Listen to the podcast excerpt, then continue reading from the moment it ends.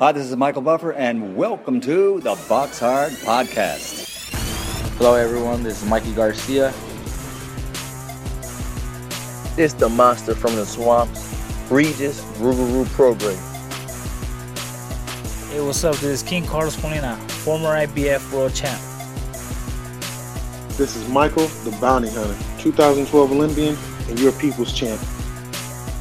This is Charlie Edwards, flyweight champion of the world. This is Fast Eddie Chambers, and you're listening to the Box Hard Podcast with my main man, Joey Coastman. Hello, everybody, and welcome to episode 231 of the Box Hard Podcast. I'm your host, Joey Coastman. I'm riding solo this week. It's just me, myself, and I know Ayaz Sumra. Um, obviously, it's you know it's a it's a it's a crisis that the world is going through right now um, with the coronavirus situation and stuff like that. Lots and lots of fights falling through. Therefore, a lot of fighters are um, a little bit hard to reach at the minute. You know, a lot of them are you know, just quarantining, having family time, and are totally, totally unsure whether or not their fights will end up going ahead. So, um, rather than getting a, you know, a bunch of guests on that, you know, won't be sure if they're actually fighting, um, I decided to do something a little bit different. We're going to have just the one guest on this week's show. It's going to be the former IBF Bantamweight World Champion Stuart Hall. It is going to be a lengthy podcast. I know a lot of people are, um, are starved of podcasts right now because a lot of podcasts as well are just stopping through this period because, again, there's not really much to talk about. There's nothing to review, there's nothing to preview. Um, all I'm going to really do is, you know, just read out the latest news, and then I'm going to bring in guest number one, the former IBF world champion Stuart Hall. The interview will be around about 90 minutes, so like I say, quite a lengthy podcast. And then after that, I'll come in with the with the with the ending of the show, and and that'll be all. So, just going to go over the the brief little bits of news that I do have. Um, obviously Usyk against Chisora. That seems to be on as it stands. It's May 23rd. We know that there's been some kind of announcement in the UK that um, you know major sporting events and stuff like that won't be taking place throughout the month, um, March and April. It hasn't yet gone on to May, so as it stands, Usyk against Chisora is um, is is one of the you know the the, the safe cards at the minute.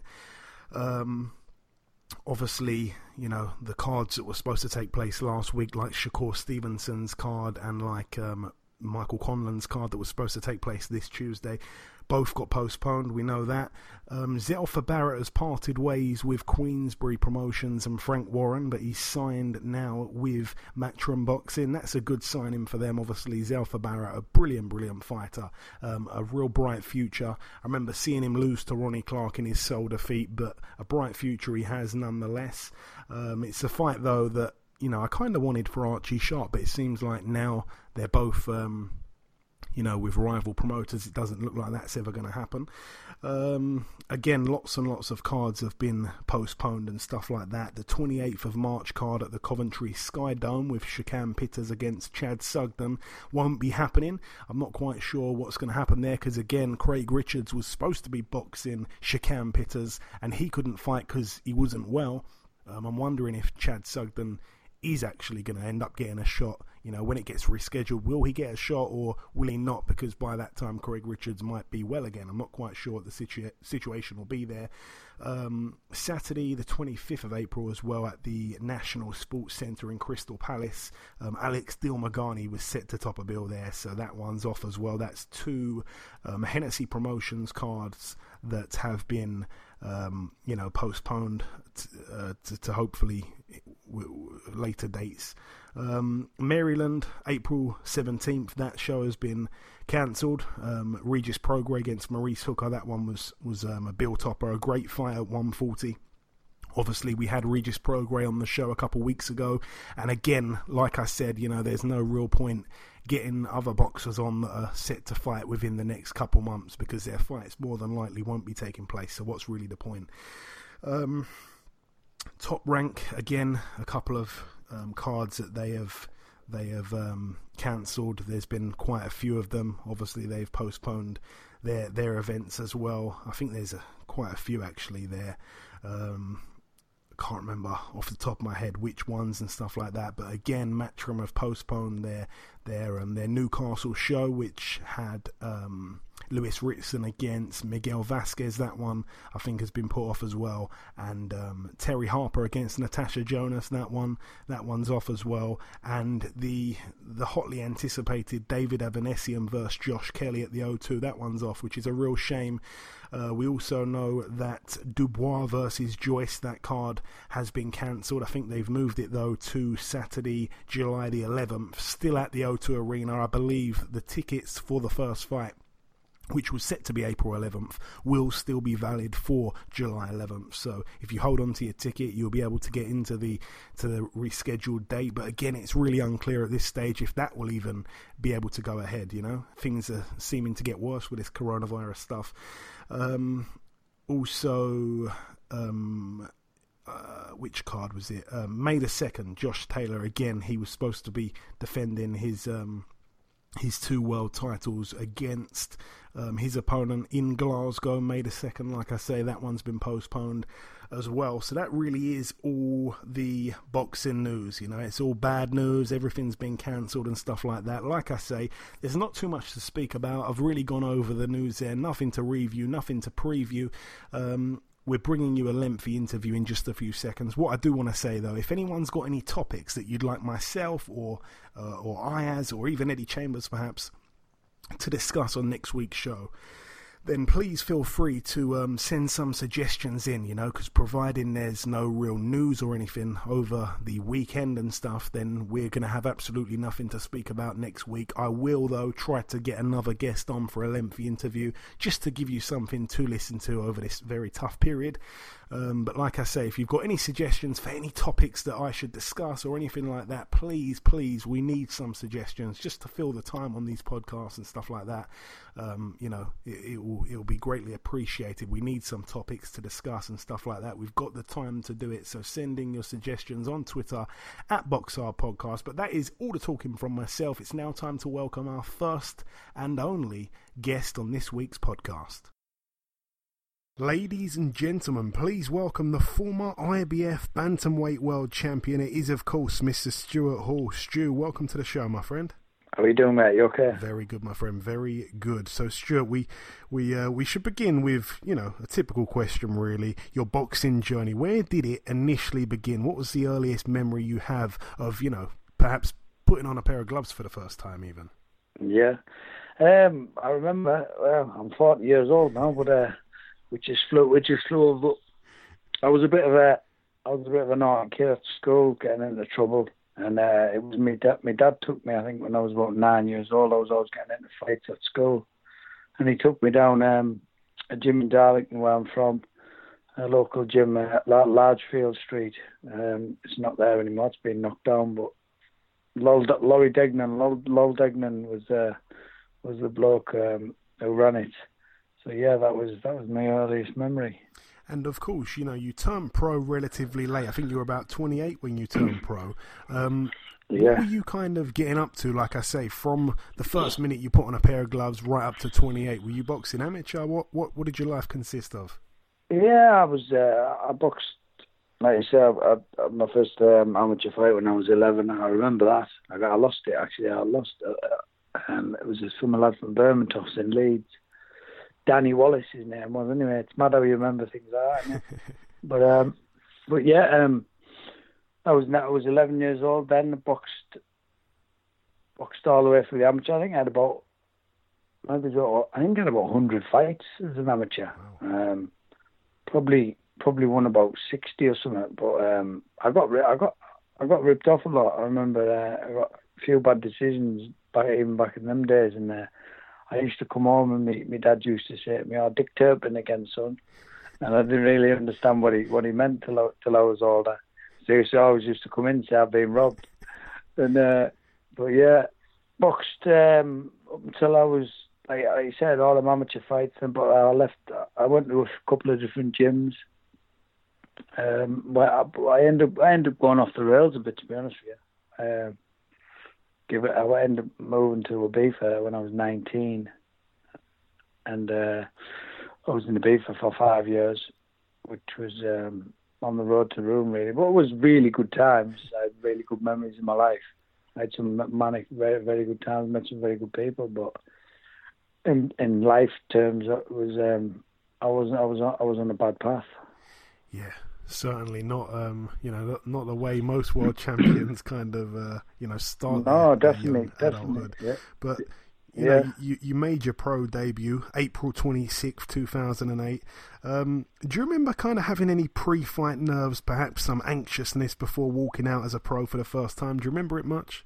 Yeah, I remember my, I remember my, um, my first fight. I remember I paid very little money for that fight, but I was. I think I think I done. I think my first fight was. Um, I'm sure it was six two minute rounds, if I, yeah, recall. Right, which yeah people, people, people were saying, "Ah, oh, it's six six rounds for first fight." It was only two minute rounds, you know what I mean? But it was against, uh, I think it was against uh, Abdul Abughal or something. Yes. I, can't remember. I can't. Yeah.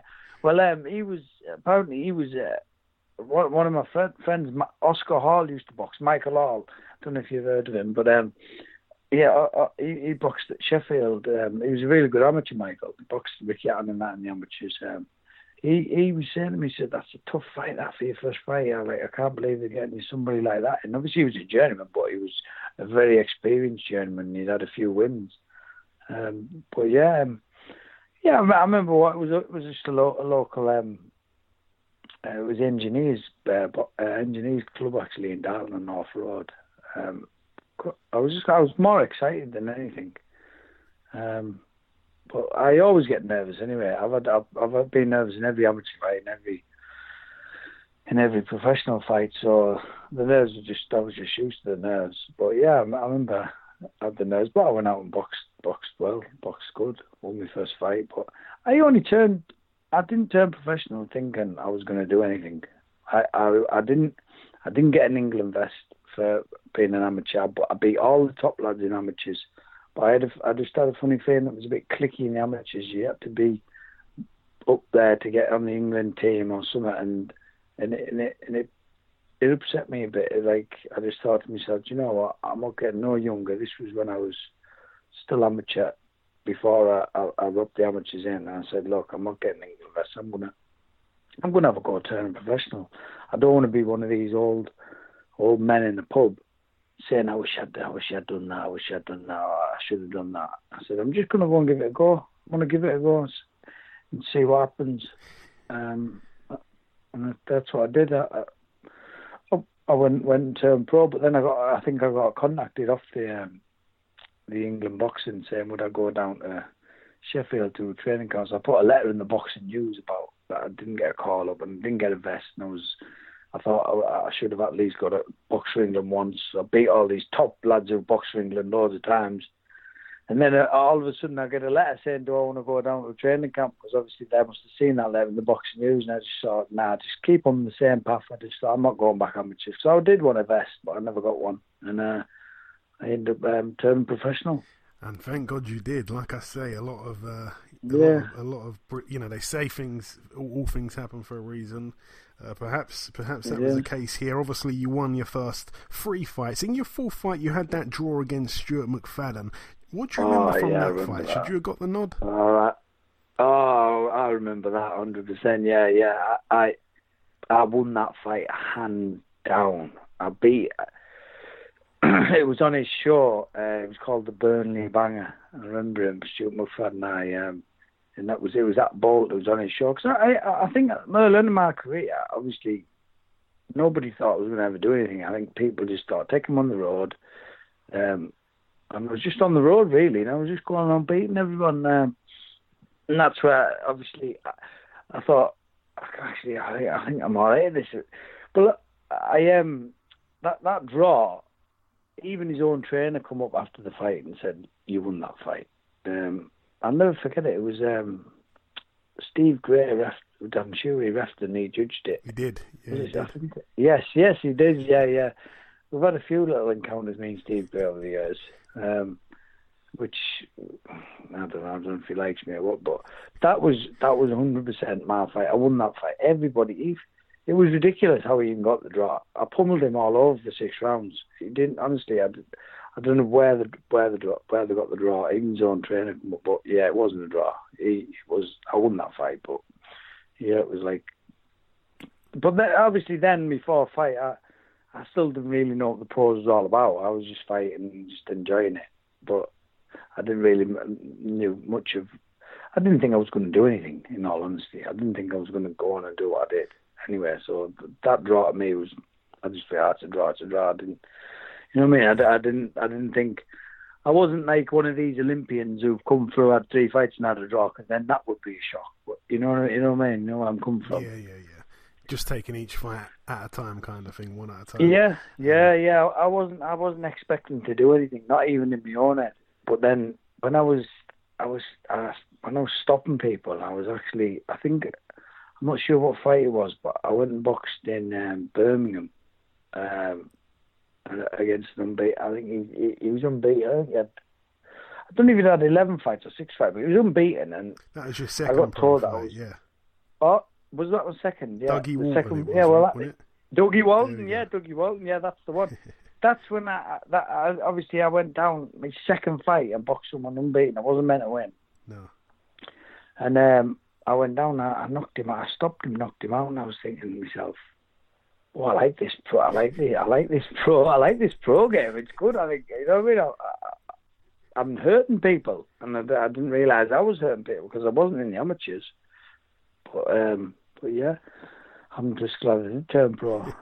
but like I say, after that that questionable draw. Um, you know, you, you gather another couple of wins over Anthony Hanna and Jason Thomas, and then um, yeah. I read something online, and uh, you can correct me or, or, tell me tell me what exactly happened. But you were were you in a pub or something when you got the phone call to box Jason Thomas? Um, or sorry, after the Jason Thomas fight? No, no, no, no, no. It was I boxed at Jason then Thomas, and. Uh, I was, I will tell you what I was at. I was at an unlicensed like boxing show event. Oh, One of my friends was fighting. Uh, so, but I was drinking. Yeah, I had a pint of lager in my hand. And it was, I think it was about either a few days or the week after I'd fought Jason Thomas. I'd had a pint, man, and then Mick Marlin rang me up and said, um, "Look, we, we, we, we could fight next Saturday, John, or Friday. No, next Friday. It was Friday fight night, wasn't it? Yeah. I remember that because the Sky was the boxing was on Sky on Friday. He said, we, we can box Martin Power. Martin, Martin Power, if you, do you want, do you want, do you want, do you want to take the fight? Nah, on Sky Sports, I said, got Martin Power, yeah, of course I do, of course I do, mate. Martin Power's former British champion. I thought, 100%, yes, I want that fight. And I put the pint down and I said to me, order me a soda and lime, and then pint of soda and lime. But and, I, and I'd only had maybe two pints, and that was the that was the Saturday night, and uh, I'd just got the water, got the water, soda and lime water, and started just drinking that down that straight away, trying to rehydrate myself because I'd had a couple of pints. But I was a little bit tipsy because obviously I was fit. I didn't really drink that much. and then uh, the Sunday morning, I'd, uh, I drove down to Leeds from Darlington to, and trained with Mick. Little, little, I, I didn't even feel that too clever really because obviously I had a couple of pints and uh, I, I, I got I get hangovers quite easy. So, but then I went down and got straight in the gym on the Sunday, done a session on the Sunday, and, and the following Thursday to drive to Kent for the weigh-in up that way somewhere, and um, yeah, we went down and I, I'll never forget it because uh, Martin Power. Uh, was no title fight or anything, and I was I think I was about half a pound. I think the fight was made at eight. I think it was eight seven or something. It was it was bad, but it was I think yeah, it was eight seven. I think it was eight seven and a half. And oh yeah, he said nah nah make make the weight. I said oh Matt. I said it's not even a. He went nah nah I'm, yeah I'm I make seven I make seven. So I um I, I had to go downstairs and start skipping. That's the first real taste I got of having to make weight properly and beyond. You know what I mean? Like trainers and other boxers, like and because I thought it was just a fight. You know what I mean? I thought, oh, it's no, t- it's not for no title. I mean, half a pound. What's half a pound? But then I went down, skipped it off, done it. I come up and got on the scales. I made the weight, and um, yeah, it was. Uh, do you know? I think that was um, wasn't that on the undercard of um, Tyson Fury and John McDermott. John McDermott, yeah. And look, God love Tyson Fury. Tyson Fury is an absolute legend in my eyes for what he's done. But um, I recall that night. He, he I didn't think he won that fight. it was crazy. I walked. I walked. I, I honestly thought John McDermott won that fight by by quite a lot. Um, I watched it, but that was because there was a lot of travelling community like watching it. Tyson's lads and John McDermott's lads. And I was saying, look, it's going to kick off here. Come on, now that had me win. I was happy. I'd, I think I stopped Martin Power in the eighth round or something, but round ten. That was my first. That was my first. Um, my first big fight. No, it was round, round eight, eight, and it was only an eight. Right, it was only an eight round. Yeah, yeah. And uh, I said to my last, "Come on!" I said, "Listen, let's go. Let's go back to the hotel. Six might kick off in here." I said, "Tyson Fury's he's lost that fight. He hasn't won it." Um, she said, "Nah, I want to wait. I want to wait for the result." I said, "Because you know when the the the fight had finished, when they were just waiting for the cards." And I said, "Come on!" I said, "It's going to kick off." I said, "Come on, let's go." I said, I'll meet you outside then. I said, I just left the mate. I said, go on, you stay in there. I'll meet you out here. And I was meeting in the car anyway. She come out. She come out. He won, he won. I went, oh, John. She went, no, Tyson Fury won. I went, you're joking. She went, no, he won the fight. He won the fight. Um, and they were staying in the same hotel because it was a Frank Maloney. Um, now, now obviously Kelly Maloney, but it was a Frank Maloney show, and um, obviously he was out promoter at the time incredible. Like I say, just to get the timeline right, so you boxed on on, on the Friday, um, you know, previous to this against Jason Thomas. That was um, yeah. the fourth of September. Got the win. The next yeah. night you're out having a beer. You know, no harm in the world. And then a phone call comes in. Can you box in six days' time against a former British champion? A massive step up. You go there to yeah. Essex and um, you stop him, like I said, in the eighth and final round. Unbelievable. Um, after that, of course, you know, you pick up another win before then challenging for the British title, vacant at the time against the former um, British and European champion Ian Napper. June the 4th, the date for that one in the Northwest. Um, of, of course, this would go on to be the night you become British champion. Just talk us through that fight and, of course, the feeling that you must have felt afterwards. Well, that's where that was just amazing. So I was getting, um, obviously, I was getting Sky Sports uh, interviews and coming out to. Uh, I was a roofer at the time. Then I was I was roofing. I was roofing with my friend Wayne Carrick. Um, I was roofing every day, but I was finishing roofing at like two o'clock and driving all the way down to Leeds um, but then in the end, my dad had to. My dad started driving me at Leeds because I was driving. I was obviously I was all over the rocks. I was that tired, you know, trying to drive. And after after work until two and going down train. On the way back, I was all right because I was buzzing off the training. But on the way down, it was pretty dangerous. It was like nearly falling asleep and that. So my dad ended up taking me down to Leeds in the end. But yeah, that night with Ian Napper, it was brilliant. Um, I walked in with a sax, got a saxophone player. Um, to to, to play a tune walking in. It was uh, it was it was a it was a, it was a great night, but it was very hot that night. I think Ian Napper had a bit of an excuse here. It was hot and that, but very very tactical fight. Um, I was just trying my hardest to win him and all that. It was I thought it was a very close fight. Um, I thought I was either one round or up or one round down when he actually didn't come out for round eight but apparently he was one, two, and three rounds up on three different scorecards. So all he had to do was get through the fight, and um, like obviously on the eighth round when he stopped, all he had to do, all he had to do was practically uh, get through the fight. He, he probably would have, he probably would have won it. But I'm glad he never. Obviously, I, I must have just disheartened him that much and just kept on top of him, and he didn't come out for round eight, which was. Uh, it was unbelievable. I was just, I couldn't believe it. I just, I, I remember saying on Sky Sports, uh, and you can probably find it somewhere on YouTube. This is my world title. This, this is my world title. Pointing down to this, to the Lonsdale belt. I was just, I just couldn't believe it. It was such a journey. It was, it was them, them, them British title days. They were great, great nights. Um, looking back at my career, especially for me, the crowds and the people who followed me, it was, it was just brilliant yeah, like I say, unbelievable. I did a little um, rewatch over it the other day. You know, Ian Napper was a lot better than I feel like he kind of got his credit. You know. Um, oh yeah, yeah, yeah. Just, very close fight. You're honest such, to say such a great fighter. Yeah, yeah. Yeah. And like I say, he didn't come out for round nine, it was. Um, in your next fight, that's where you get the rematch with Martin Power. This time you stop him in 10.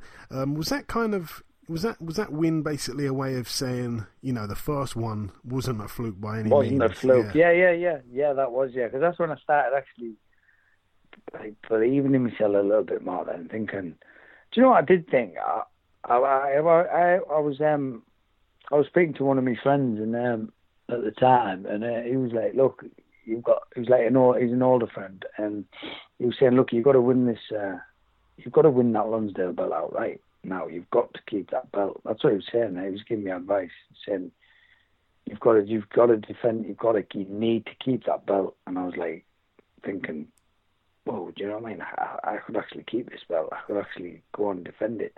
So that was my goal, really, just to try and try and. Uh, I didn't. I wasn't thinking at all higher than British level. I wasn't in my head thinking. I wasn't in my head thinking I was going to win anything when I turned professional. But um, I just thought to myself, I, I think I can actually try and win this now. I can keep this belt, and it's it's, it's in my house now in the cabinet. I've got it. You know, it, it was amazing. But yeah, yeah. I just went on and thought, right, yeah, I can I can go and defend this and try and keep it. But mind power, it was um yeah, that was just it was just like I'm believing in myself that that first one wasn't a fluke. And um I boxed yeah, I enjoyed that fight. I enjoyed that fight and uh, it was it was it was it was it was more I think he was more ready for the fight this time. He was a lot tougher but he was uh, he was getting he was he was taking some serious shots and that so the ref was was good, good uh, like in the right in his right mind doing the right thing to stop the fight. I think it was round ten he stopped it. Yeah, and like I say, you know, in the end, Stu, when you look back over your career, you wasn't really known as this big puncher or anything, but a great stat is that you know you stopped Ian Napper in in, in, in winning the actual title, and all you, all three of your defences ended in stoppage as well. You know, which is incredible. Yeah, yeah, yeah. Um, obviously, Yeah. the first defence, like you say, with Martin Power there. The second successful defence, a TKO in seven rounds against Gary Davies um, in the MEN arena, and then Yeah. um, you know your third um, uh, uh, your third defence against John Donnelly, where you Donnelly, won it outright a TKO in the fifth round. Again, as as you know, many people, well, not many people, not many people really become British champion, but even less get to win the belt outright and get it for keeps. You know, um, what was that like for you? Oh, that was that was just that, that was just amazing. Do you know what? I've just remembered that when I was saying this is my world title. I'm not sure if I was saying that. I think I was saying that when I won it outright. Actually, yeah. That was um, obviously it was a, quite a few quite a few years ago, but yeah, when I won that against John Donnelly, that's when I said this is my world title. That's not what I thought. I thought it was when I first won the British title. It wasn't. It was when I won it outright because I knew I'd kept it. I knew it was mine, and um, yeah, it was it was just brilliant. That belt for keeps. It was, and a lot of people do. I think in boxing now, they're just, they're, forgetting. Obviously, because of all the because of all the belts high, high up and that, and forgetting.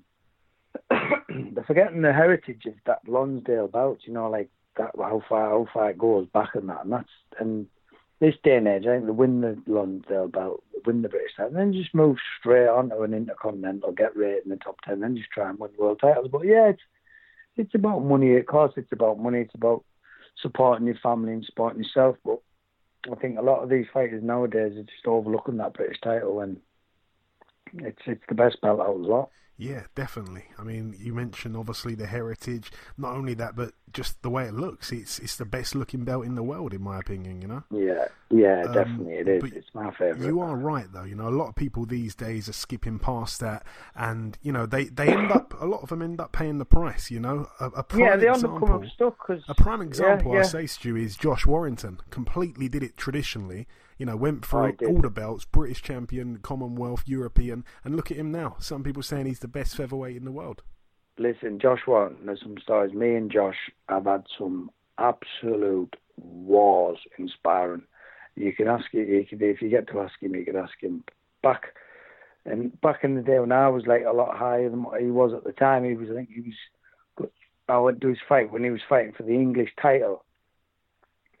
I remember the first time I sparred him, it was like, he was like banging his chest and that, and I was like, calm down, what's the matter with you banging chest? He's like, oh, it's just people thinking like uh, like they're, they're hurting me and they're not. You know what I mean? He was like, because he was that tough. And me and him have had ten round, I mean, wars back in the day. Um, wars like two Mexicans. His dad used to bring bring him mi- uh, mixed loads of times to spar, and we had some really really. And I know, and back then he was he he wasn't a big puncher, but he was just relentless. You know what I mean? He was relentless in sparring. He was always there, and he was. It was it was a real real tough spar. It was they were brilliant spars, but um, I knew how to, I knew how tough, but I knew how tough Josh was. But he worked so hard as well. He was like you say, he was a, I think he was a dental technician uh, back then, and he was. Um, he, he just worked so hard. He's he never cheated. He'd always done his runs. He was so dedicated. And now look at look what it's paying off for him now, which which um, which it should. Absolutely, and you know after winning the Lonsdale belt outright, you went, you made the jump, you moved up to uh, to challenge for the European and Commonwealth titles against the then champion Jamie McDonnell. This, of course, is where you'd suffer your first loss as a professional on points over twelve at the Doncaster Dome. Tell us about that one. Yeah, that was a great fight, but in all honesty, um, it was my first 12 round fight, I think, as in going 12 rounds. Yeah. Do you know what I mean? That was the first time I went the distance. So, to be honest with you, when I look back, I think I was maybe he was a lot more um, experienced to me because he'd done a, he'd done a few 12 rounders himself, Jamie. Um, and I started off I started off brilliant in that fight. I think um, while watching it back, it was like I was like after six rounds, I was like one to three with the bookies. You know, win the fight in the bookies. Well, saying that, I never get it wrong, but sometimes do. But um, he he started coming back into the fight, but it was it. I watched that fight loads of times. It was so close. I thought, you know what I mean. It was one of them fights where he didn't win it proper massively convincingly, but it was it was a real close fight where he just edged it. But um, uh, yeah, it was my first loss. I was gutted. I was actually going away the next day to get married, which was funny enough. I was going away to uh, Mauritius the day after wow. to get married, which um, which dampened it a little bit. But I was trying not to think about when I was away. Yeah, I went to Mauritius the next day. I had to be in the country for four days. Got married in Mauritius, and um, then we then we flew off to the Seychelles for our honeymoon. Um, that was me. That was me purse gone.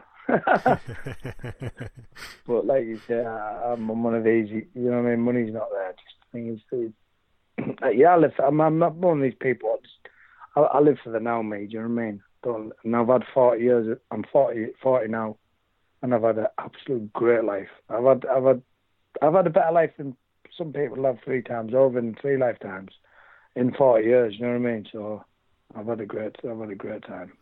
And like I say, after that fight, you bounce back with a win before challenging once again for the European title. If I'm not mistaken, I think Jamie McDonnell vacated the belt. That's why it was vacant at the time um, of this fight here between yourself and Lee Haskins. When you think about it, uh, and it kind of just you know, it reminded me looking back at this, we had some really good bantamweights here in Britain at the time. You know, we'd never know that, you know, yourself, Jamie McDonald, Lee Haskins would all eventually go on to become world champions. But, you know, this fight Yeah. here, a loss to Haskins, Haskins was your real kind of proper good southpaw. I think you'd only boxed one southpaw prior to that. But, um, yeah, you, you know, I think that guy was, J- it was Jason Thomas, I think was a southpaw. Mm, I'm not sure. But, I'm not sure. know, I can't remember. But Yeah, yeah, um, when I lost, yeah, when I lost the Haskins, that looking back now, now I'm finished. Now I'm retired, mate. Like, I, I think I, when I look back, I think if I, if I had got a bit of help with the mental side of boxing, I didn't, I didn't. In all honesty, I even I didn't really believe in myself that much. Where when I look back, realistically, Lee Haskins is a, is a smooth operator, but he didn't really hurt me now. Do you know what I mean? I, if I like the, I, I should I should have done a lot better there, but I didn't believe myself. I was nervous going in the fight. I thought I lost the fight, but uh, a few few people were saying I'd won the fight, but I thought I'd lost the fight. But I didn't. I didn't really do much. I didn't really do much to win the fight. I didn't. I didn't throw that many punches. Um, it was awkward, but practically that fight, I, I could say I just, I just threw it away. Do you know what I mean? It's one of them fights where you look back and you think you didn't leave it all in the ring. Do you know what I mean? Yeah, for sure. And um, at that point, you know, you'd you'd you'd obviously become a British champion, won the belt outright, but then fouled at European level twice. Did you perhaps think you'd hit your ceiling in any way at that point? Yeah, well, after Haskins fight, I think I was gonna just, I was gonna wrap it up. I was gonna, I was gonna wrap it up, but um, I just, um, I think a few, a few friends and um, family saying, look, just keep, keep at it. You know what I mean? Keep at it. And uh, but that's exactly what I did. I think did I, did I go on and fight for a Commonwealth title after that against Josh, Josh. Wale, yeah, think. that's right. yeah yeah Josh. He's still about now, Josh. Yeah. He's like he's like a Jewish Barry, isn't he? well, yeah. Um, but I went and yeah, I went and boxed uh, for the Commonwealth title once. Then I got I picked up a sponsor as well. My um my good friend Charles Burwood. He's um he, he- he's uh he, he started sponsoring me, which was helping me with money and that. So I was he was giving me like a bit of money every week a wage, so I could continue and keep keep the dream alive. And um, if it wasn't for Charles and things like that, I wouldn't. I don't think I'd ever done what I did. But like you say, I went on, won the Commonwealth title against Josh Wale.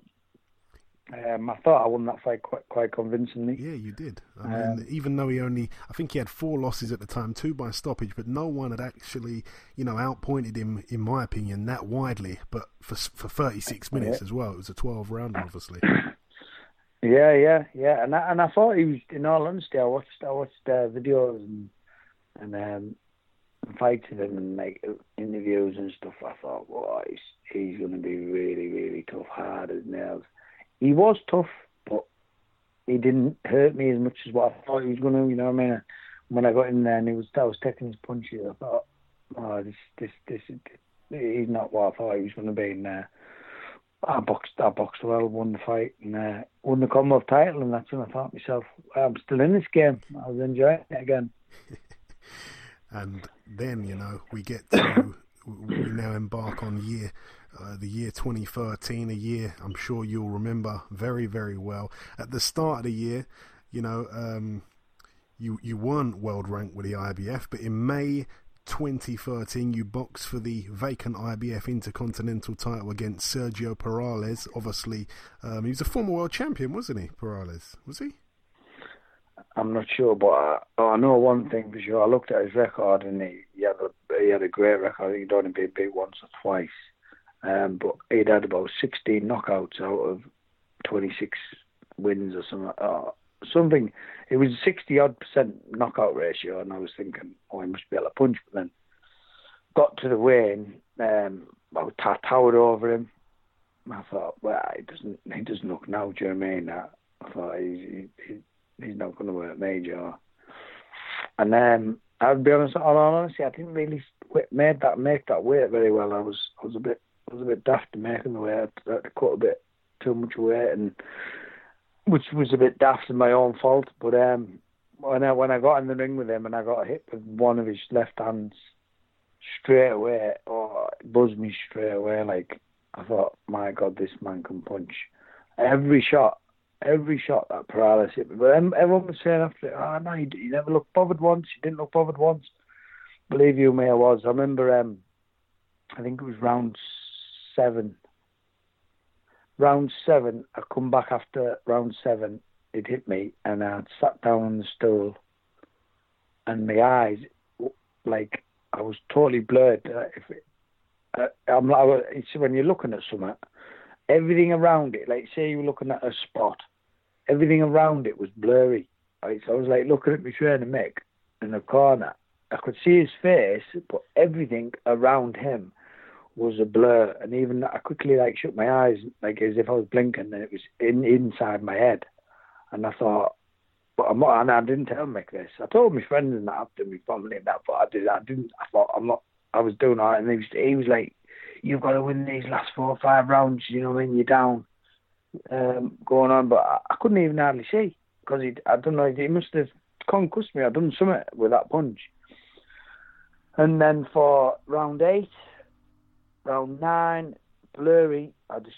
I don't know. I got through them rounds. Round round eight, round nine. I think I come back at this after round nine. It was three rounds of that. After I thought I was going to say something to make. Was going to say, "Look, I can't see. This is this is this is getting bad." And I sat down end of round nine, around nine or ten. I can't, I can't actually remember, but it it it, it went. It, I could see yeah, the blur went. You know, the blur the blur had stopped. So I don't know what the what the heck that was, but I didn't tell anybody. Do you know what I mean? Thank God. but I can I can I can, I can tell people now because it's I'm all right and it's over. But um, yeah, um, then I went on. I and I, I, I boxed really well the last four rounds, and uh, I, I got the nod. But that was he's the hardest puncher I've ever faced in my full career. Perales, he really did punch hard. Yeah, um, I had I'd mistaken because he, he, he wasn't a world champion, but he beaten a former world champion after a couple fights after after he boxed you. I think he beat um, Raul Martinez. I think he stopped him. So um, yeah. that was where my confusion came from. But yeah. like I say, yeah. we, we I, I want to talk about the the the, the you know the big fight, the Malinga fight in a sec. But uh, just before we get onto that, like I say, the beginning of the of the year, you you weren't world ranked. All of a sudden, you you box for a regional title, you win, you get world ranked, you get a shot at the vacant world title, and you win, and then you're world champion. I'm guessing 2013 must have flown by because not many people obviously get world ranked and then get a world title shot in their very next fight. You know, it, it all happens so quickly. It must have flown right by before we get onto the fight itself. Yeah, yeah, it was, it was, it was just, uh, it was just crazy. But like you say, he was ranked. I think he was ranked number five, number three, and I, and I beat number three or something. And I and then I shot up, and then, but I think James McDonald had won it, and uh, he was get he was get he got stripped of it, which was sad.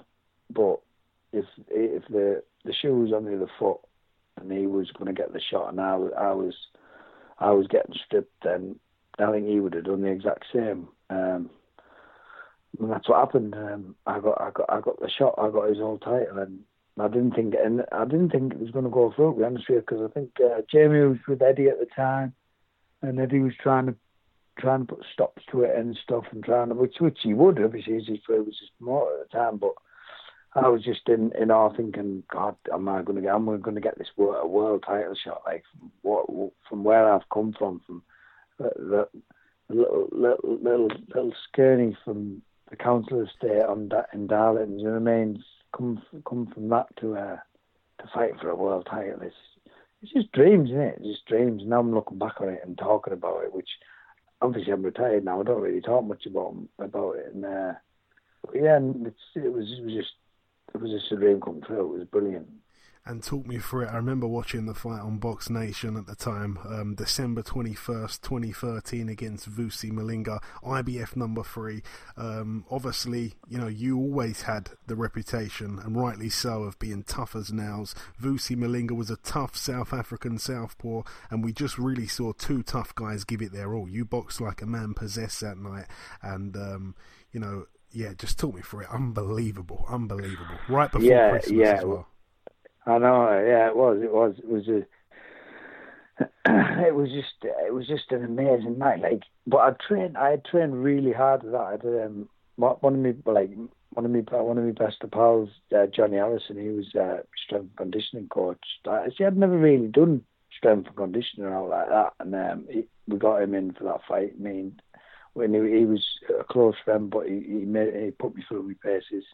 Mick, obviously, Mick Marsden. Um, was getting me in the spar and, and my boxing side of things, and uh, just trained. I trained so hard for it, but I did, I did, I did believe. I don't know. It must have been something inside me. I did believe I could win it. I could win it, and um, I was looking, but there was negative parts of it when I was looking at his in with Santa Cruz and he'd, uh, the people he'd fought and that, and just just uh, hearing the things what he was saying about me, saying he thought it was going to be an easy fight for him. It's going to be walking the back.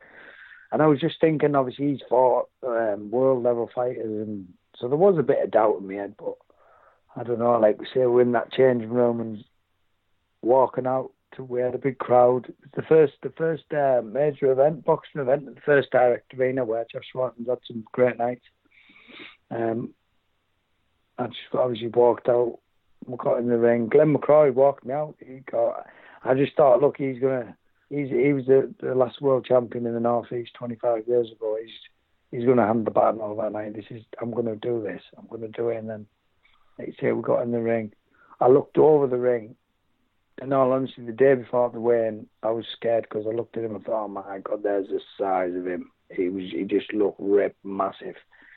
Just uh, not not an, every muscle popping out of his body. I was just thinking, my God, he looks he looks massive. And that was on the way in. And then the day after, in the, in the when we got in the ring, I was just looking across that ring. He just looked so big. And I just, I just thought, my God, this is going to be tough. Well, then I was just like, say, I started off because I, I think I, I'm, I'm a slow. I was a slow starter, me, and I'm a slow starter, and um, I went out there and I've just bossed that first round, and I've won that first round. And I think every fight I've won the first round in, I've actually went on and won the fight.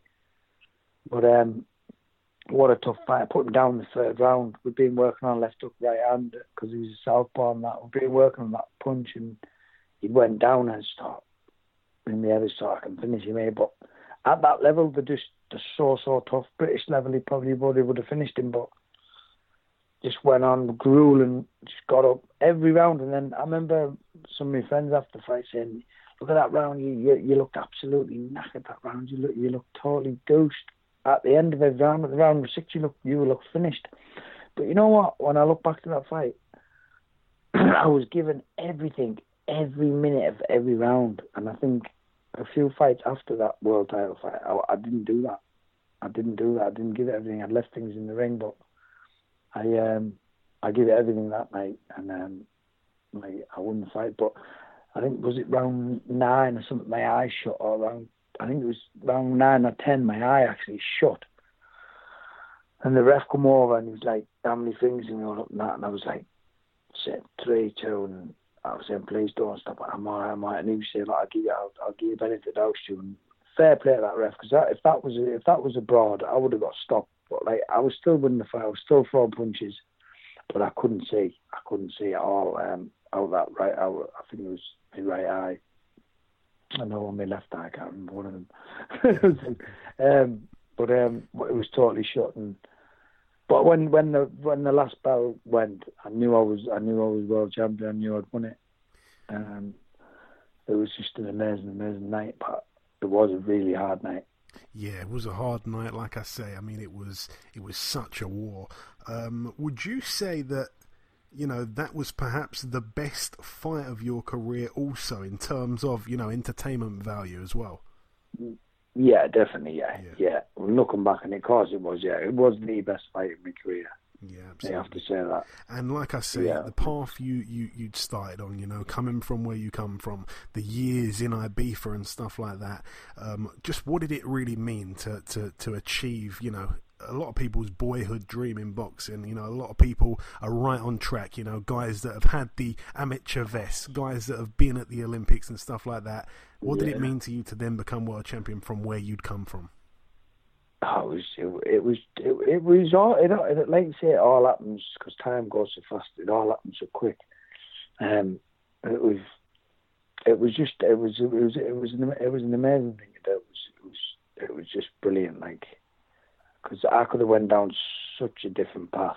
Well, I was on that path, but then I changed it. Boxing, it literally saved my life, and it did, and it's given me the opportunity to do things what I'm doing now and stuff. Uh, it's just it was it was absolutely brilliant, like to win that world title. It was brilliant just to win the Lonsdale belt. You know what I mean? Like um, just, just to look back, um, I'm in the record books. I was I was the oldest bantamweight world champion ever until uh, Rigondeaux took it off me this week. Rigondeaux won it, didn't he? Bantamweight 39 when he 39. I was 33 years, nine nine months. I only know that because my wife bought me a book for Christmas, and I opened it up, and she had like a, like you know like a marker in it, and I opened it up, and there's a picture of me, golden oldie, in the um, the oldest the oldest world champions, and then went down all the weights, and obviously bantamweight, and there's me. Well, Rigondeaux in the next one to make. Oh, that's cool. That's that's incredibly cool. Like I say, your first defense came against Martin Ward. It ended prematurely after just two rounds due to Ward getting cut. Um, the fight ended in a technical draw. Was that a frustrating one?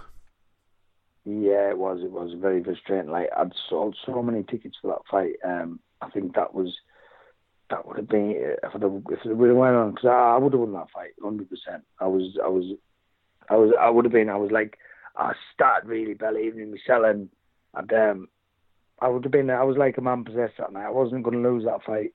I was, and I was bossing it, but then obviously got cut, and it was such a letdown for all of all the fans who paid tickets, um, paid for tickets and stuff. I think you know, like technical, technical draw. It was, I think we sold. I think it was what five thousand. Um, five thousand was there that night. I think so. We we done really well, but um, yeah, it was it was it was a it was a it was a downer like. Yeah. Actually, I didn't realise, but a good friend of mine was on the undercard. Eddie Chambers, he was on the undercard. Strangely enough, um, yeah, heavyweight. Um, right, yeah.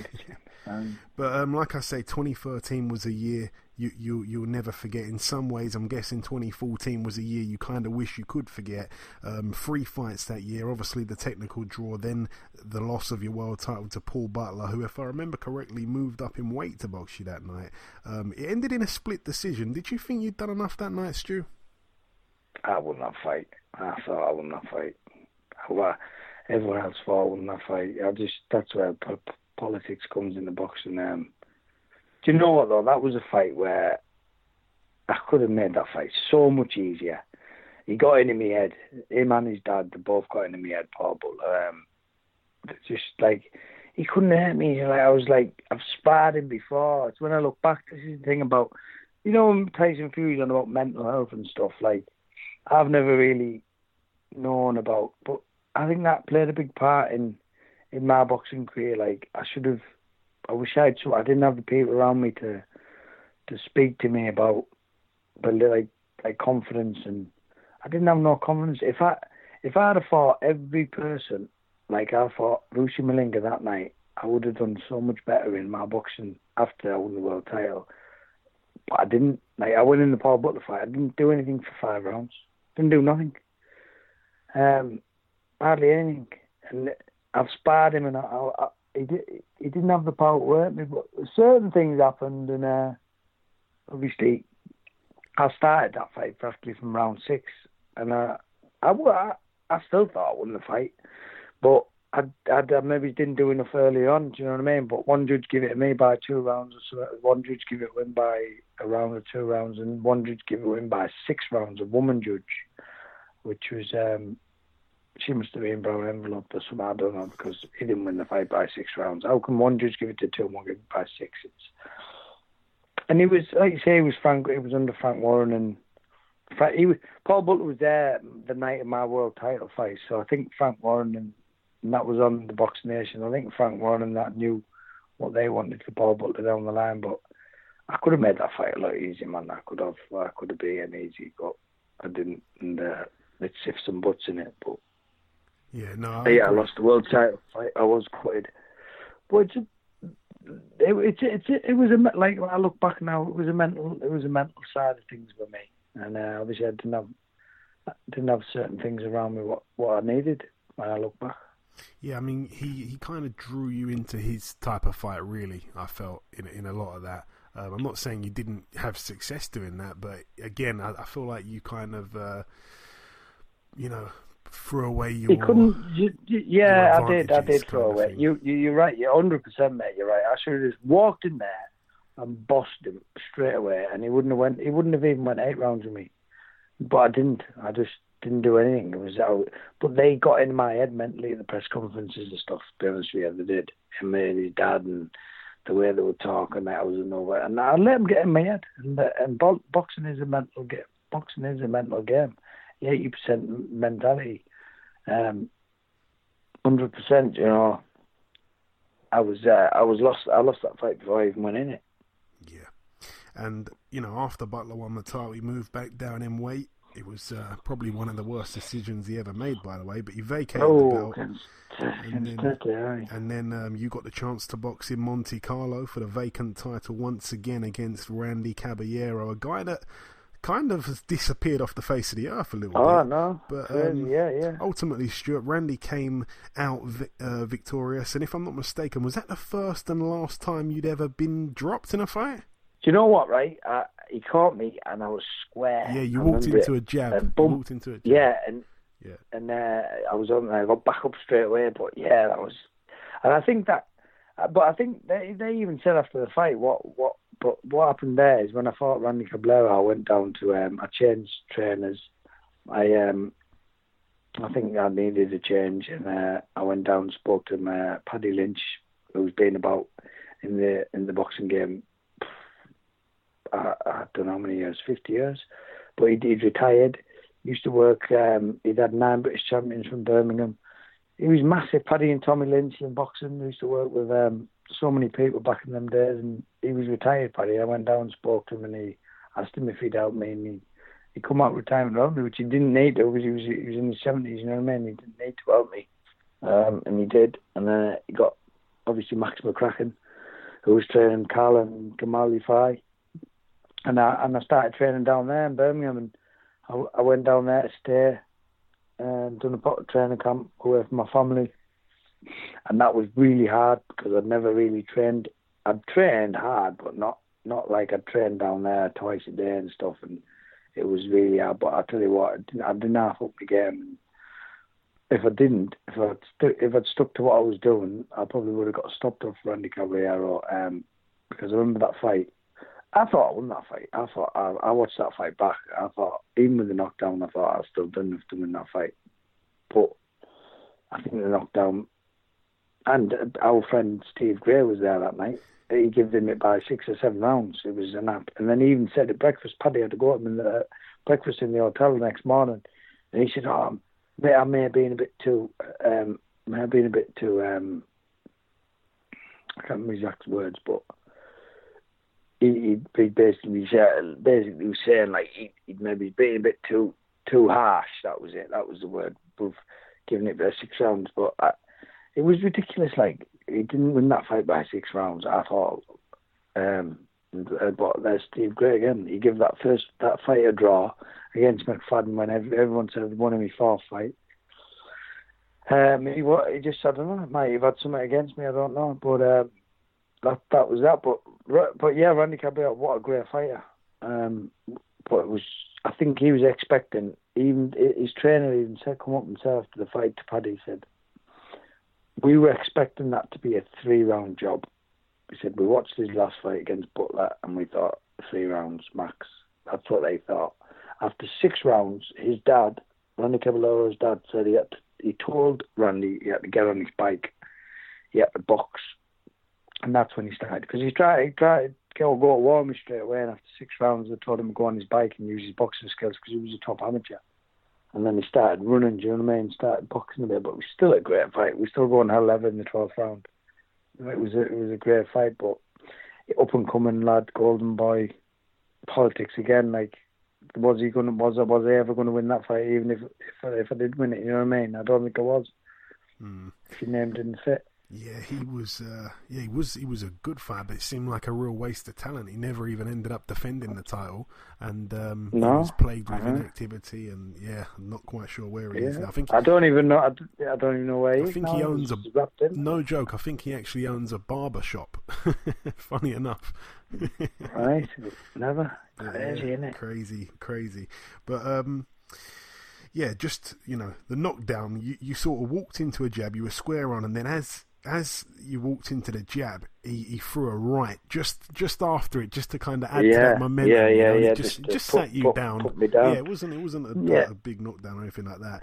Um, obviously, after that, you were out of the ring for about ten months. You returned to winning ways and put together a four-fight win streak, including one win over former world champion Rodrigo Guerrero. Uh, before Yeah. rematching Lee Haskins, who by this point had picked up the IBF bantamweight world title, your old belt. The outcome this time would be the same as the first one, a points win for Haskins. Talk us through that one, Stuart. ridiculous, man. I watched. Uh, he, he fell to the floor with. I've got the picture in my phone. I'll just keep it. I look at it every now and again, mate. he just fell to the floor as if. Oh, how have I won this? So thank you, Lord, and all that. Right when he when he won that fight, he did twenty thousand people in that full arena. Boo, booed the decision when he when he won, and I should have, I should have, basically, I should have started screaming straight away, but I didn't. I just, I was like, as soon as like they booed, every Sky pundit had me winning the fight on the night. I walked out, the first person I seen was um, Rob McCracken. He said, "Stuart, you were robbed. That's a robbery." But obviously, in in when you've just fought and that, you just think, "Oh, did I did that? Was that was a was a good fight? Did I win?" You know what I mean? But everybody was just saying, "You won't." You put it this way: one of my friends, good close friends, was watching the fight at home, and he looked on the online betting, going into the 12th round with Ladbrokes, which is a big, massive betting company, they don't get things wrong. He said I was one to three on with Ladbrokes to, to win that fight, going into 12th round. Wow. Right, so I won the fight, but I did. I didn't. People were telling me, but and then again, I went away again two days or three days later um, to Dubai for holiday with my family, um, and I should have really started screaming. Then I might, I might have got a, who knows, I might have got a rematch, but I didn't. I, I left it for about ten weeks. Then obviously there was that many people telling me. There was a poll on Twitter. It was about two two thousand nine hundred people who, who polled, and seventy percent of them said I'd won the fight. So it was just so many things. I was like, and then I watched. Then I actually watched it when I got back from Dubai. I watched it. I didn't watch it straight away. I watched it when I got back, and I scored it like it wasn't. It wasn't me. It was. I was just watching the fight, and I won the fight. I, I think I won the fight by two rounds in my on my scorecard. Um. So then I thought to myself, what can I do here? I uh, actually I got friends with this top solicitor, and I got the solicitor to get in touch with the IBF and try and. Um, and anyway, he had a friend in the the Sun newspaper, a big newspaper, and he put he put a story in. He got in touch with the IBF and said, "Look, this all these discrepancies that, that, that Stuart won that fight, but they, did, they wouldn't overturn it. They wouldn't give me. But I think I left it too long. I think if I did that straight away, I might have got a rematch with him because uh, I did win. I wouldn't have. I should have been double world champion. And you know what? It's hard to suck up sometimes when I think about it, but you can't change the past. But you watch that fight, mate. I'm I'm sure you'll think I've won it everyone else did, and I did. But on the night, I wasn't so sure. I was robbed it out. You know what I mean? Because you don't really know when you're in there. You don't really, unless you convincingly win the fight, which I did against when I won the world title. I thought I've won this fight. Haskins, I wasn't too sure because he, the way he fights. You know what I mean? I'm always chasing him, but yeah, I lost the. Fight I think I lost. I think I won. I won one round in the first five rounds. He won four, and then I just after that I just bossed it all the way through. And then when I watched it, all them Sky pundits, um, Dave Coldwell said I won it. Um, Adam Smith. Who else was commentating? No, Carl Froch. Carl Froch had me winning. Malignaggi, he had me. He had me winning. Um, it was. It was just. It was horrible. because if I won that, the next fight was life changing money. Do you know what I mean? Yeah. But um, it, it, didn't happen. But obviously, got it. Haskins would have got life changing money, big paid his house off and stuff. You know what I mean? But it's uh, it's in the past. There's not what I can do about it now. Do you know what I mean? I've just got to stay positive and enjoy my life, whatever whatever it brings. I remember it, it being the O2 Arena. Obviously, on that Golovkin Brook undercard was a massive, massive night. Um, yeah.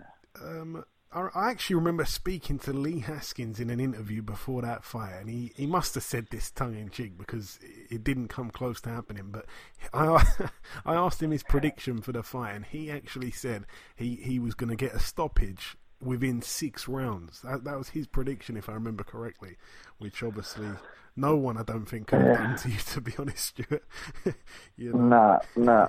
no, no, yeah, it, but uh, it, it, and it's it's so frustrating looking back as well because I had a, I had in my head that listen this for all the way up until in the camp and everything went brilliant and I had in my fight. Look, remember the last fight you didn't hardly do anything. You just started slow. This fight, go in there. It's a six round fight. You've got six rounds to win the fight.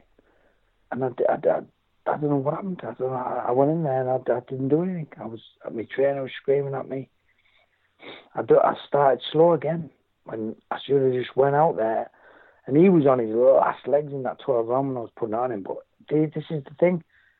Them fights, I should have been putting on him from round one. I went in there again, I got out and I didn't leave it all in there. And it's there the things what you regret, you know what I mean? I wish I could just have a couple, couple more years in my body because then I could go back and go back and um, but like I said, I turned pro at 28. Um, I'm 40 years old now. Uh, your body, your body just just packs up, and in the end, it's just it, it's like you said, it's a young man sport, isn't it? But I won that fight. It's just one of them. You've got to suck it up.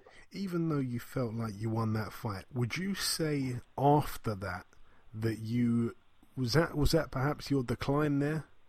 Um, I don't know because that fight there, I was I was I was in such good nick. I just think I didn't.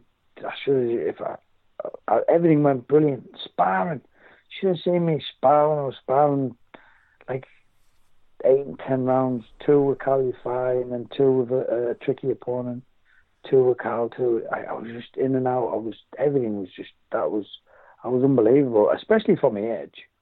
From the edge, I was absolutely unbelievable. Do you know what I mean? I should have just, but I, I do think I um. I like I should have I should have challenged that decision straight away, and then things would have, would have been different. But that's all he say. But but yeah, um, after that I probably was on the decline. You know, um, you just I was just probably chasing, chasing it, chasing it, and chasing it. After that, that was my, my trainer Paddy. He's, he's, he's taught, he was he's told me. He said, look, he's been around boxing that long. He's like, that's it now. You know, I mean, you've got now to prove. And he was trying to ask me to retire, but my mind was telling me otherwise and you were out the ring for nine months before returning.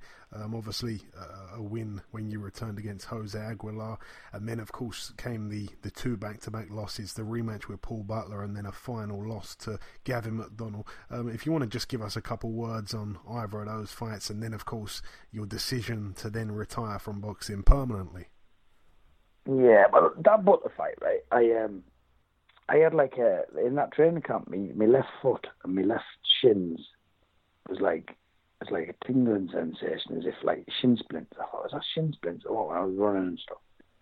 And I couldn't, I couldn't, I couldn't like nail down what it was. And I was asking Carl that in the gym, like, it might be shin splints, you know. And I was, so I went to see an uh, osteopath, and uh, he said, look, you might, it might be like some sort of sciatica. Might have some sort, you might have a bulging disc or something in your back. So all the way through that camp, and I was having this like, like, and then it was going further up my leg, so it was as if it was sciatica. Do you know what I mean? And um, and I'll be honest you, training was. I was getting in the gym and starting. When I was starting, my sh- like my, my shoulders and my, le- my legs I were feeling a little bit tired before I even trained. I wasn't telling anybody this, but I was thinking, wow, my shoulders are hurting, you know. And then that's what I'm thinking in my head yeah, is it, is it is this time? You know what I mean? But I still, still, I, I was sparring brilliant. Like I was sparring Colin Gamal. Um, they're too too young to fight. Is it? I was sparring unbelievable them. I, I would believe you, me, I was no punch bag in that gym. You can ask them yourself. Um, I was sparring unbelievable, but obviously Paul Butler, he's just he's just a runner for that. He was a runner, but everything was going brilliant. Apart from that little numbness in my leg, after um, it was it was going all right, but I didn't I didn't I didn't do my weight so well again. But I wasn't watching. I thought I was losing weight, and I wasn't. And honestly, I crashed a lot of weight towards the end of that. It was ridiculous. Anyway, it was. It was when you seen Jamie McDonnell against. Um, it was in Inoue, in Inoue. Um, do you see the state of him and the scales? I was. I'd say I was on par with as bad as him when I got on the scales for Paul Butler the second time. I couldn't even hardly stand up. I did it all wrong. My trainer wasn't happy with me. You know what I mean? He was. He knew. He knew. He was like, "Nah, this is this is uh, this isn't right." I lost obviously the weight. The weight killed me. That was the first ever time I was ever scared to make the weight, and I'd done the weight. Um, I'd done it all wrong. I, hands up to myself but I went in that. I still went in that fight.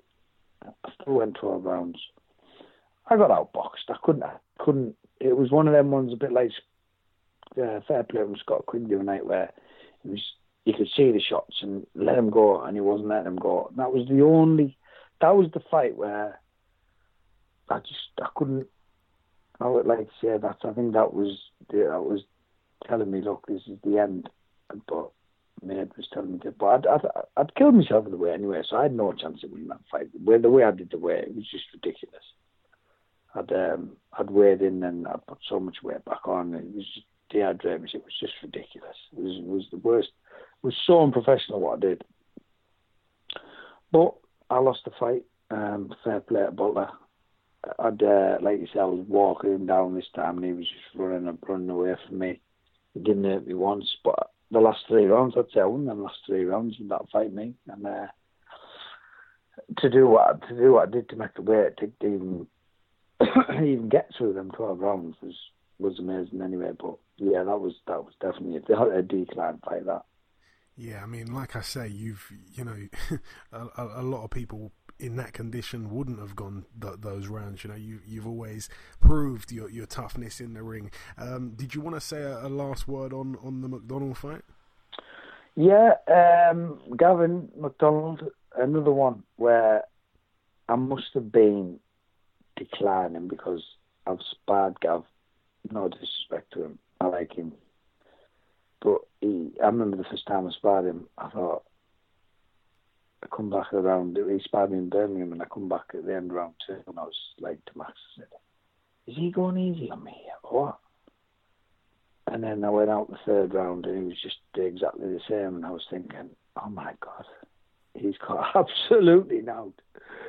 He, he, he, he couldn't hit me at all, do you know what I mean? And uh, I should, I was, and then I, I went, I mean, the by uh, this was like I don't know, was this a year later after the Butler fight or something? By that time, my full left leg was numb, right? Totally, not like totally numb. I could feel it, but I was getting a red hot bath. It was a, a scald, not bath. Get in my left leg. I couldn't feel it. Get my right leg. I was like, ah, ah, it's red up that.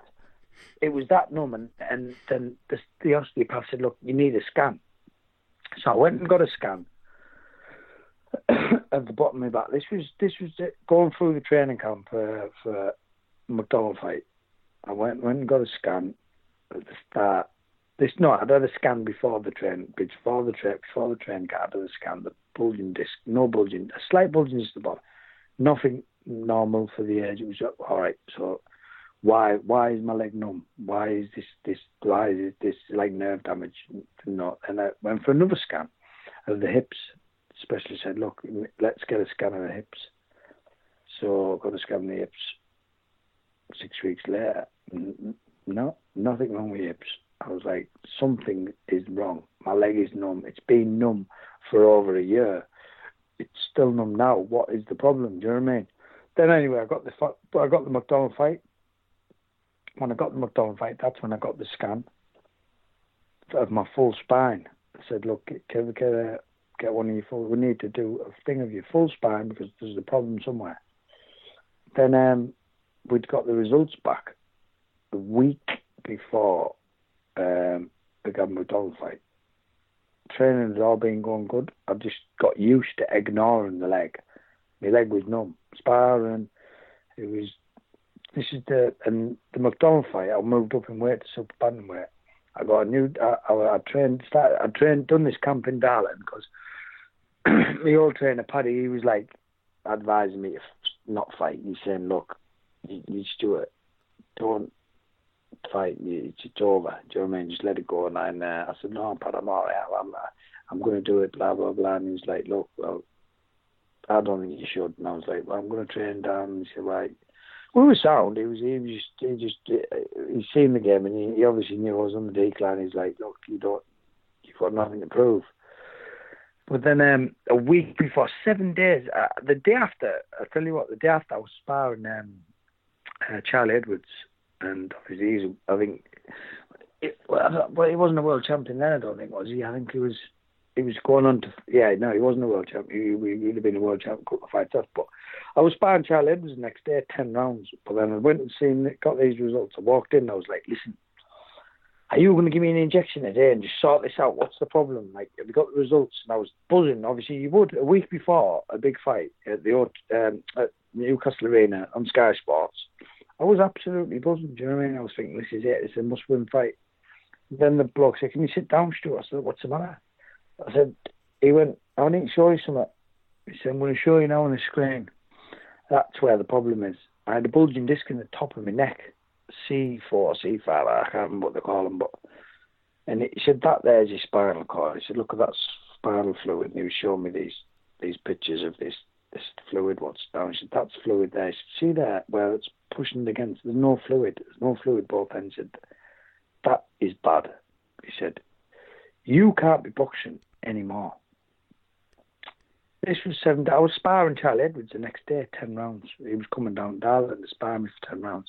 I don't think Charlie's. Uh, I don't think. I think he. Uh, he was now he knows what happened. He wasn't very happy. I don't think he's very happy with me because obviously I'd, I'd found out that news and um, he said to me, Stuart, you can't fight. If you get punched in the jaw, you don't even have to get knocked out. He said, trust me, you could be paralysed. Mm. He said with that, he said we need you need we need to operate on this ASAP. Then they they need they need taken out. That spinal cord. He said trust me, he said, I hope you're listening to me. I was, you can imagine that. I was a week before my last fight. Obviously, uh, it was, it was, that was, that was horrible. I was, I sat down. I was like, I'm going to pull out the fight. He was going, right. I hope you do, Stuart. I, I, this is on record now. I've told you this. I hope you listen to me. He said, you can't spar tomorrow. Do not be sparring tomorrow. He said, you cannot be fighting next week, next weekend. I was like, I won't, I won't pull out, but me being me, I was saying that to him because I thought if he rings the boxing board, the boxing board will put a stop to the fight. Oh my gosh! I thought I can win this fight. I can win this fight. But I think, do you know what? If I never went and got them results that day, I think I'd have went in there, and I think with the mentality I had, I would have, I would have won that fight, you know. And and then it's another, it's another thing going in the mental, in the mental thing, right? If I hadn't went and got them results off him, and and I didn't know anything, I would have won in there. I was confident, so confident. It was the best I've ever made any title fight in my full career. On the morning of that weigh I had to just get on a bike for 20 minutes and lose half a pound. That is it. That is the best I've ever done. The weight. Every other, every other, um, every other, every other title fight, I've, I've about to take a good few pound off. You know what I mean? To make weight. That is the best I've ever weighed. The best I've ever felt at, at a at a press conference when, do you know what I mean, before the fight. But um, anyway, I sparred Charlie the next day. I sparred Charlie ten rounds, but I'd, after what he told me, I didn't spar that well. I, I, um, I just think, and my dad, my dad coming actually, my dad, oh, he's, been from full career. My dad come watch the spar. Um, after the spar, he, what was the matter anyway? I said, uh, no, so I've already done now. And then obviously I left Dead, Dead went that. I'd got in the car with Dad and I said, uh, I told him what, what, what the, what the, um, the specialist had told me the day before. And he was like, you're to have to pull out. I went, I'm not pulling out, Dad. He said, I can't believe you've just sparred there. He said, but I said, Dad, if I hadn't known about it, I, I wouldn't know that. And I, I'd just carry on doing what I'm doing. If I didn't know that was there, and they're saying I could get paralysed. I said, I'm not going to get paralysed, Dad. I, he's not a puncher. Gavin McDonnell's not a puncher. If it was a Carl Frampton or someone who's a known puncher, Dad, trust me, I've got three kids, a lovely wife, I'd pull out. And he was like, I wish you hadn't told me, you know. And he's, he's yelling at me, Dad, he just, I wish you hadn't told me. So he, I told him, obviously, I told my wife, she was past herself. She, she, she, but I said, look, just stick by me. But I didn't tell. I didn't tell. Um, I didn't tell Max McCracken. I didn't tell my trainers. I didn't tell no one. I just kept it to myself. I'd done that last. That was my last spar with Charlie. I didn't spar that well, but and then I thought in my head, my, my back of my neck was hurt, but I think that was placebo because I knew what was going on with, with myself. And then obviously the night of the fight, but I just think going into that fight because I knew what I knew, it held me back a little bit in the fight, and the leg. You could see me leg, and I was on the decline. Mentally, I think if I hadn't got them results, I would have won the fight, and I would, I would have, it would have been a lot better fight. But I just think, like you said, it comes to an end boxing, and that was my end uh, that night. I still went out 12 rounds. Dave Coldwell said, I'm a freak for my age. That's what he said to me. I'll never forget it. He said, You're a freak for your age, you. That was on the night when I. And um, I thought, I thought, I thought, I thought I boxed well, knowing what I'd known. Do you know I? That and I had to get a, and I had, to, I had to get operated on, which I've been operated on. In, in all honesty, that was uh, in 20 advertised in 2018. I got operated in, in 2018. My leg, his left leg, is still numb now. Um, my right side now is is worse than before I got operated on. I've actually been back to see the surgeon to say, look, what's going on? And he's saying that's everything is happening because it's nothing to do with the surgery. The surgeries went well. The discs, new discs are in, they're in place. Everything's all right there. Been back for another scan. Just waiting on the results of that. He doesn't think anything's going to come back out of the surgeon, but he's saying it's. What I can say is my right side now. It's as if it's asleep. Um, I'm not going to say because my wife, oh, she works in the hospital. She goes, "Don't say that. Don't say that. Don't say that."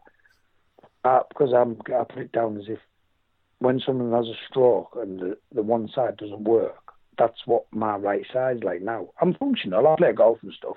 I walk about. I, I, I tra- I, have obviously got, got my, my, little business going. I'm working in schools with kids, training them, and um, I'm doing um, doing really good, enjoying it. So I'm functional, but my right leg, it's it's it's as if it's asleep. You know, like it's when I try and balance on it, I'll fall over on it, and and I haven't got much grip on my right right right right hand, and I'm right-handed.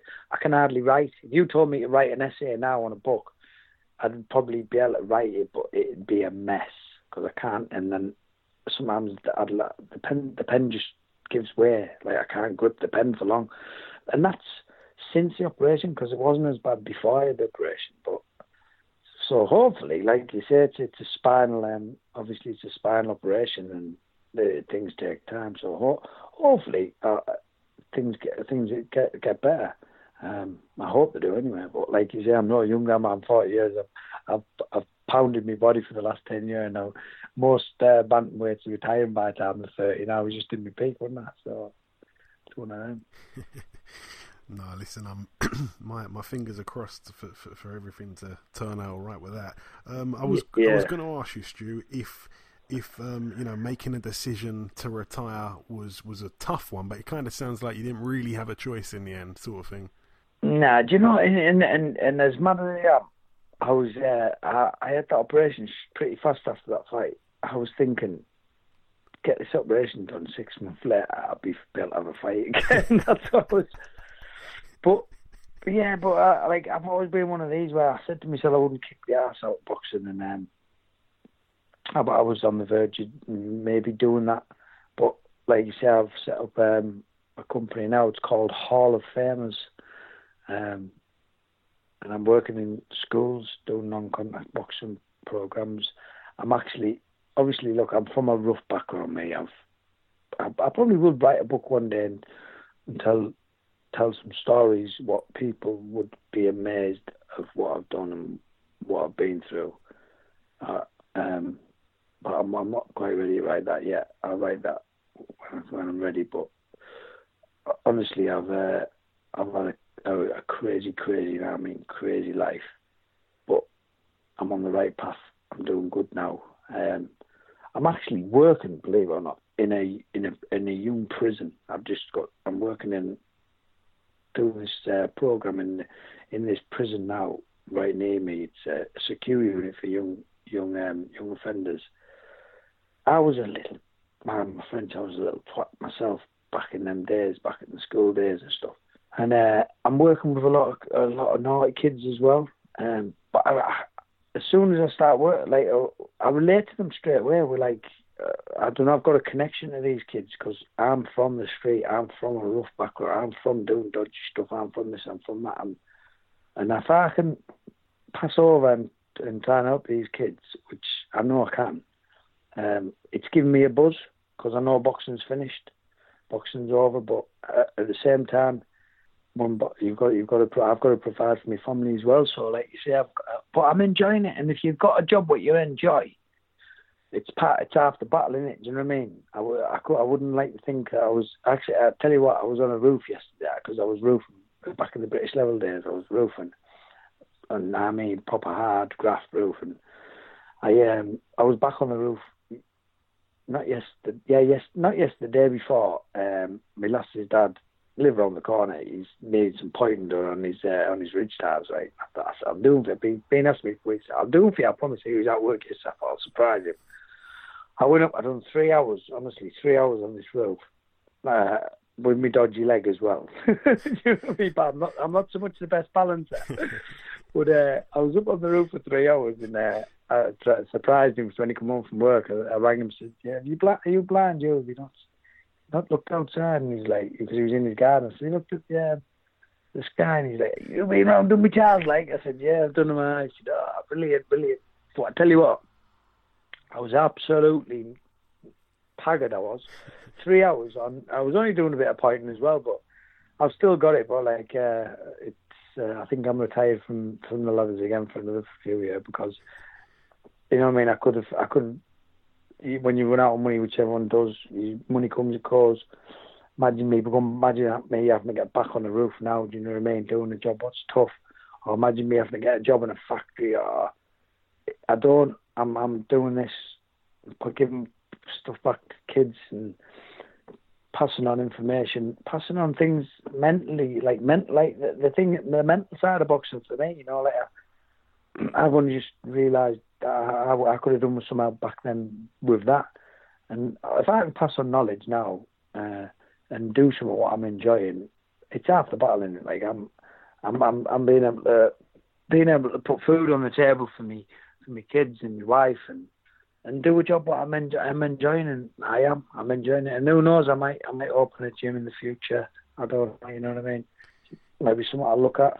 But I'm I'm doing something what I enjoy, and uh, it, that's that's just half the battle. And boxing, give me that.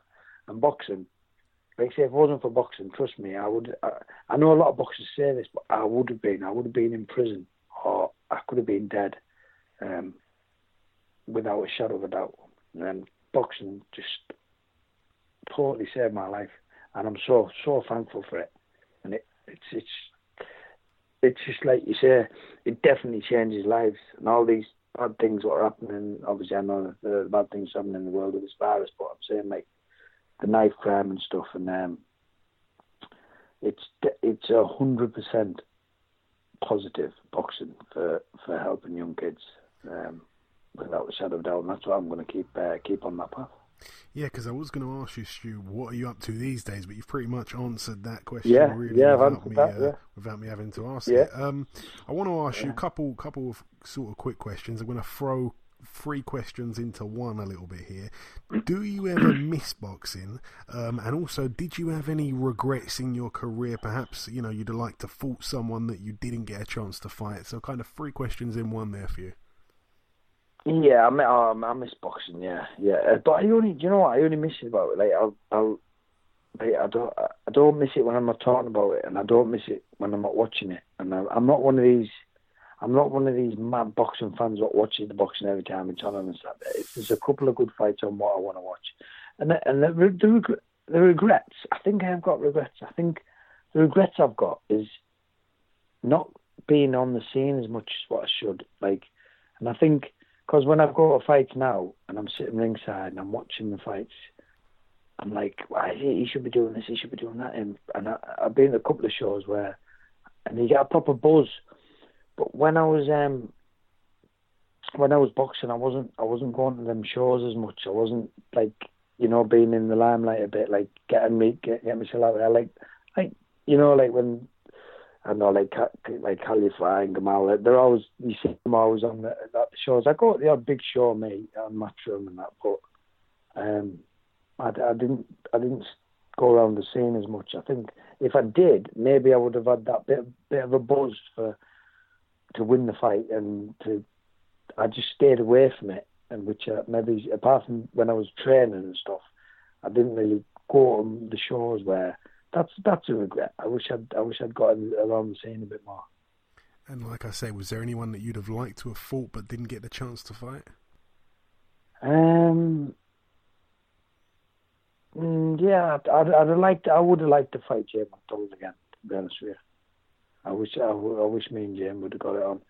Maybe he's, when I obviously, if I think if I'd if I hadn't got ripped off, I thought I wouldn't have first fought the fight. If I'd have won that, See, I've been so close to life changing things. I think in my when I look back, like if I beat Paul Butler, I think I did a mandatory to fight Caballero.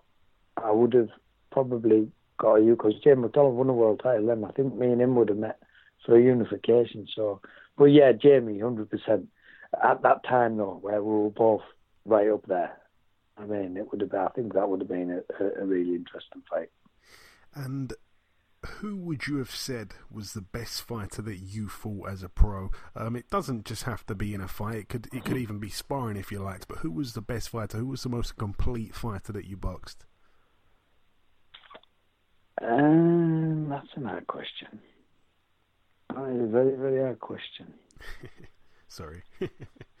um, as in, what do you mean? Like, as in, I, I Look, guess I'd say that- if, if you threw all of your opponents in, in some kind of crazy uh, tournament and they all had to box each other, who would who'd finish? Who, who'd be the you know the victor, if you like? I don't know because obviously, I think um, Malinga that night was just it was just. I don't, I don't think many bantamweights would have beat him that night. I'm not being big-headed now, but I just think, uh, like you, you, you said yourself, I was a man possessed that night, and that's what I've. When I look back at it, what I think I was. So, uh, but Malinga was just. It was a bit.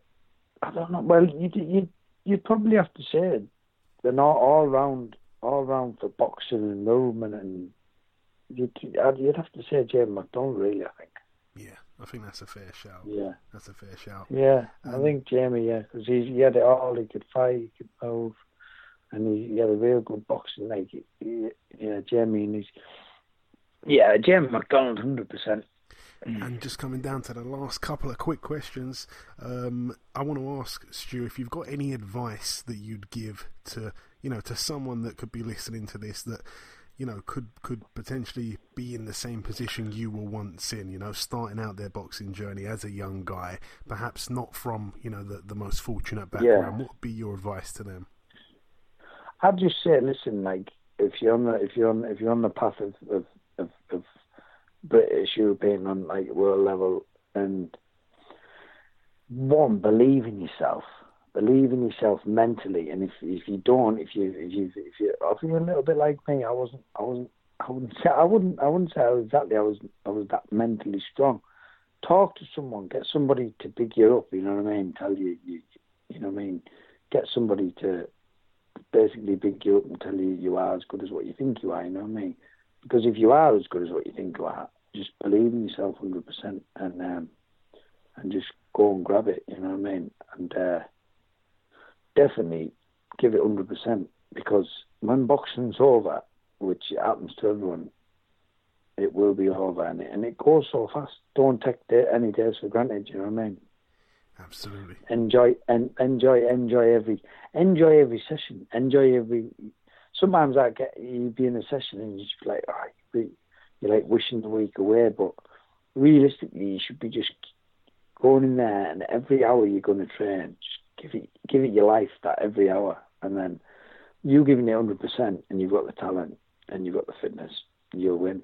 You'll you'll do it And just finally, Stuart, um, if you've got any closing words whatsoever, if there's perhaps something I haven't asked you, or just if you want to get anything off your chest before the interview finishes, um, just yeah, the, the floor is yours. Say whatever you like before we let you go.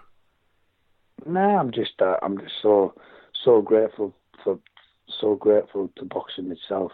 Um, so grateful for what boxing has done for for me as a person and um, me as a life. Is when I look back, um, it's it's it's it's helped me out. You know what I mean? It's it's helped me out in so many ways. Um, it's it's given me what the, opportunities and it's put me in the record books. Um, it's put me on the right path to meeting mm, the woman I've been with 16 years, married eight years, maybe nine. She, she shout at me if I, if I get that wrong, but uh, I wasn't far away. Three beautiful kids, so you know what I mean. I'm absolutely over the moon with what boxing has done for me, and um, anyone out there is uh, chasing the dream. Boxing, just keep chasing. You know what I mean? Never give up. For sure. And like I say, Stu, you know the the work you're doing, you know, right now in the community, going to the prison, doing what you're doing at schools and stuff like that. Yeah, that's, that's unbelievable yeah. stuff. Uh, you know, excellent. Congrats to yourself for doing that. But listen, Stuart, like I say, it's been an absolute pleasure speaking with you, my friend. Thank you so much for you know joining me this time to go through your entire career. It's been a complete pleasure, and I hope that we can speak again in the future, my friend. Absolute uh, pleasure speaking to you as well, mate. Thank you very much. Okay, and this wraps up episode 231 of the Box Hard podcast. I've been your host, Joey Coastman. A massive thank you to my sole guest on this week's show, the former IBF Bantamweight World Champion, Stuart Hall. Um, like I say, a real in depth, um, honest, and open interview there with Stuart Hall. A long interview as well, so that's something for you all to listen to in this little um, dying down slash dead period in boxing where a lot of people are stopping podcasts as well. We've delivered once again. Um, that is for you, the listeners. Like I say, if you've got any topics you want us to discuss on next week's show, please send them in to me on Twitter at Boxhard Podcast. Remember to wash your hands at all times. Thank you all, like I say, once again for listening. Remember to tell a friend to tell a friend to tell a friend. We shall see you all again next week. Until then, take care.